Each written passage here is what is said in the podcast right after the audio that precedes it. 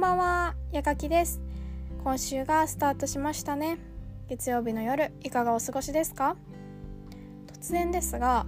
今月の番組公開は残り2回とさせていただきます。理由としましてはですね6月からえ毎週水曜日週1度のペースで公開していくこととしたからです。ですので、えー、水曜日ですねえー、公開しましたら翌週の水曜日に6月からというふうにちょっとこう移行させていただきます。頻度は少なくなってはしまうのですが、えー、今後もぜひお付き合いいただければと思っております。それでは本日もあなたの10分私にください。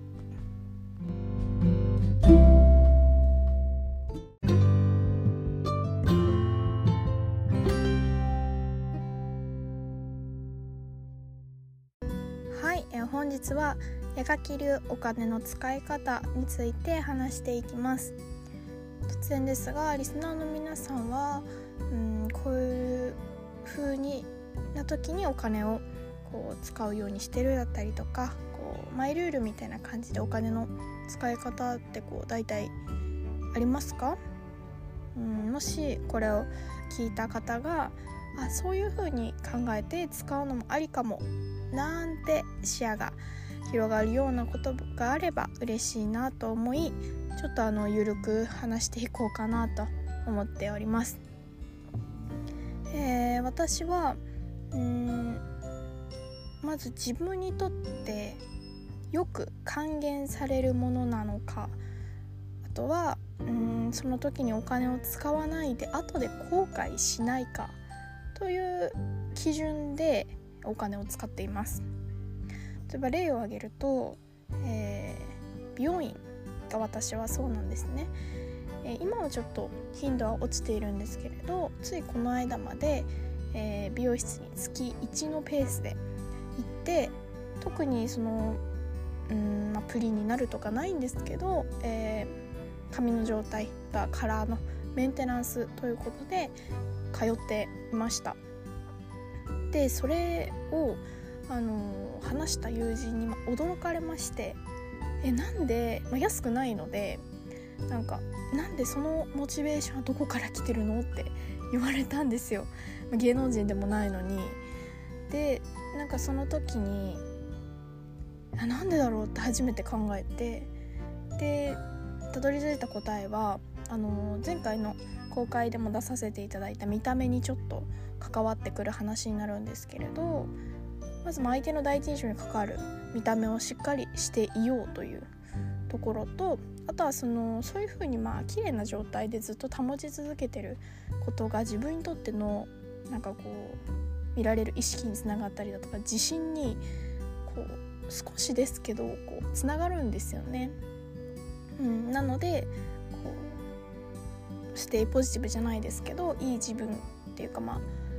うん、そういう自分を貫くっていうか保ち続けるためにあのお金を使っています。うん、あとはあのジムとかもそういう感じになるかなと思います。ジムもうん決して安くはないですよねパーソナルとかをつけたら余計高くつくと思うんですけどでもそういうのもうん使うことによって消費することによって自分にいつかいい影響が来て自分に還元されていくというなんかそういうお金の使い方をずっとしていけたらなと思っています。あとは、まあ、その後悔するのかっていうところなんですけれどなんかちょっとここで小さいものと高いものでちょっと例を挙げますね。小さいものだとなんか CD とかです、まあ、1,000円ちょっとで買えるようなものとかもあると思うんですけどなんかそういう例えば初回版だったり限定のものってありますよねなんかそういううん例えばすっごいその曲が好きになったとしてこれ今逃してこの CD 買えなかったら私絶対しんどい絶対後悔するって思ったらあの基本買ってます で CD 以外にもそういう風にこうあの買えなかった時のことを置き換えてあのお金を使うかどうするかっていうのを考えることは私自身すごく多いんですね。で服とかもそんな感じです。あのまたお店に来た時にこれが売れ売り切れていたらどうしようって思った時にあやっぱり欲しいから買おうっていう風にこうなんだろうそこで一回冷静になって自分はどっちなのかっていうのを考えるようには常にしています。あと高いものはさっきのジムだったり美容院と同じでちょっと自己投資のような気持ちで私は使っています最近だとあの Bluetooth のイヤホンを自分に買ったんですけれどなんかそれって別に有線のイヤホンも私持ってますしなんかすごい必要かって言われたらそういうものじゃないと思うんですよね。でもあのそれを買うことによって例えば有線あるあるのあのちょっとしたところにイヤホン引っかかって耳から外れただったりとかパックの中で絡まってほどく時間がもったいないだとかなんかそういうのって省けるじゃないですか。でマイク付きのイヤホンじゃなかったら、うん、例えば有線でつないでても電話かかってきたらちょっと一回操作をして電話入れなきゃいけなかったりだとかなんかそういうのにちょっとこうストレスを感じていたのでなんかこう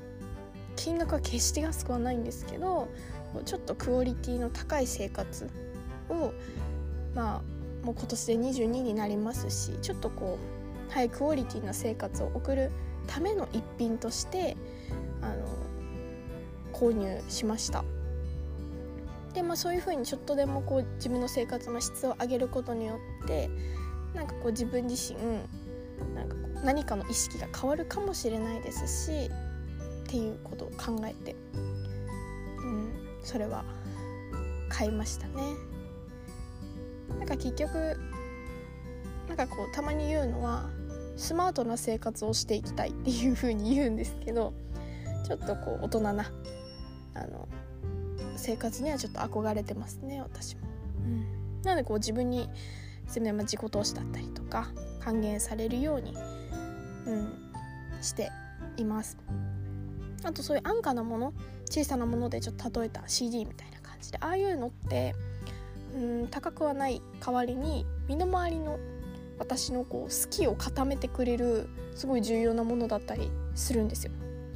なので、まあ、服とかもちろんそうですけど、まあ、メイク道具何でもいいです。そういうちょっと安価なものだとこう自分身の回りを固めてくれたりだとかあとはその自我の形成が促されるじゃないですけどなんかこう自分の自信につながるみたいな、うん、結びつけられるものは結構積極的に使っていくることが多いです。うん、なんかそのお金で対価を払うことによって、まあ、自分自身以外はまあやる気がアップしたりだとかもっと頑張ろうって思える、ものにお金を使うみたいな感じで過ごしています。デメリットとしてはなんで私は衝動買い気味かもしれないです。割と。一回買う考えるんですけどそれでもやっぱりあの心になんかまっすぐというか忠実なんですかね。わかんないですけどなんかそういう風な思いがしっかりあるせいかなんかこうあんまり1週間ちょっと考えてみようみたいなことはあんまりないです。でもその一瞬の判断力がこう後悔だったりその何かの命取りになるって思ってるのであの一瞬の判断でもちょっとそういう、まあ、的確な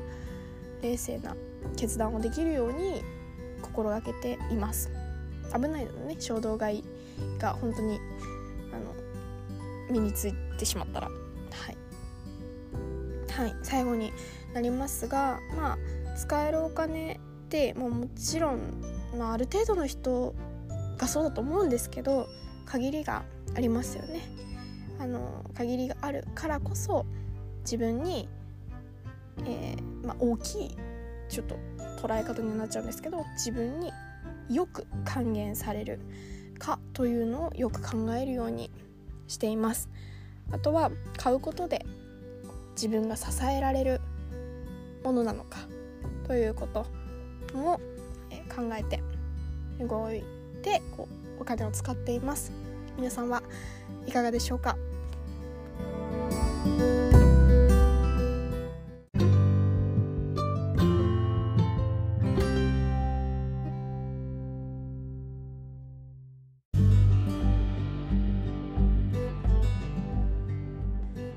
エンディングです。あこれ久しぶりに言った気がする。えー、聞いてくださった方いかがだったでしょうか？なんか今回はあんまりこうメッセージ性とかはあんまり考えずに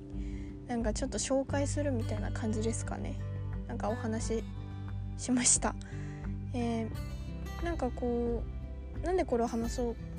と思ったかっていうのはちょっとこう何人かのそれこそ友達に驚かれたことがあるんですよ。あの結構決断がパッていうのが早かったりちょっとその行動力っていうのにあの直結してるんだと思うんですけどなんかそういうさっきの美容院の下りもあったみたいにちょっとこう使い方に関してなんかうんすごいっていう感じなんですかねなんかこうお声をいただけるなんかこうびっくりするっていう風に言われることが何回かあったのでなんかちょっとそれを、うん、シェアシェア、まあ、シェアほどかっこいいことじゃないんですけどでもちょっとこう話してみようかなと思いました。でまあそのお金の使い方が本当にあのこのレコーディングしててもあの自分の行動力だったりとか人生を後悔したくないっていうそもそものモットーにあのすごくこうつながってていたんだなっていうのも私自身再認識したあの回になりました。最後まで聞いてくださってありがとうございます。それではまた。やかきでした。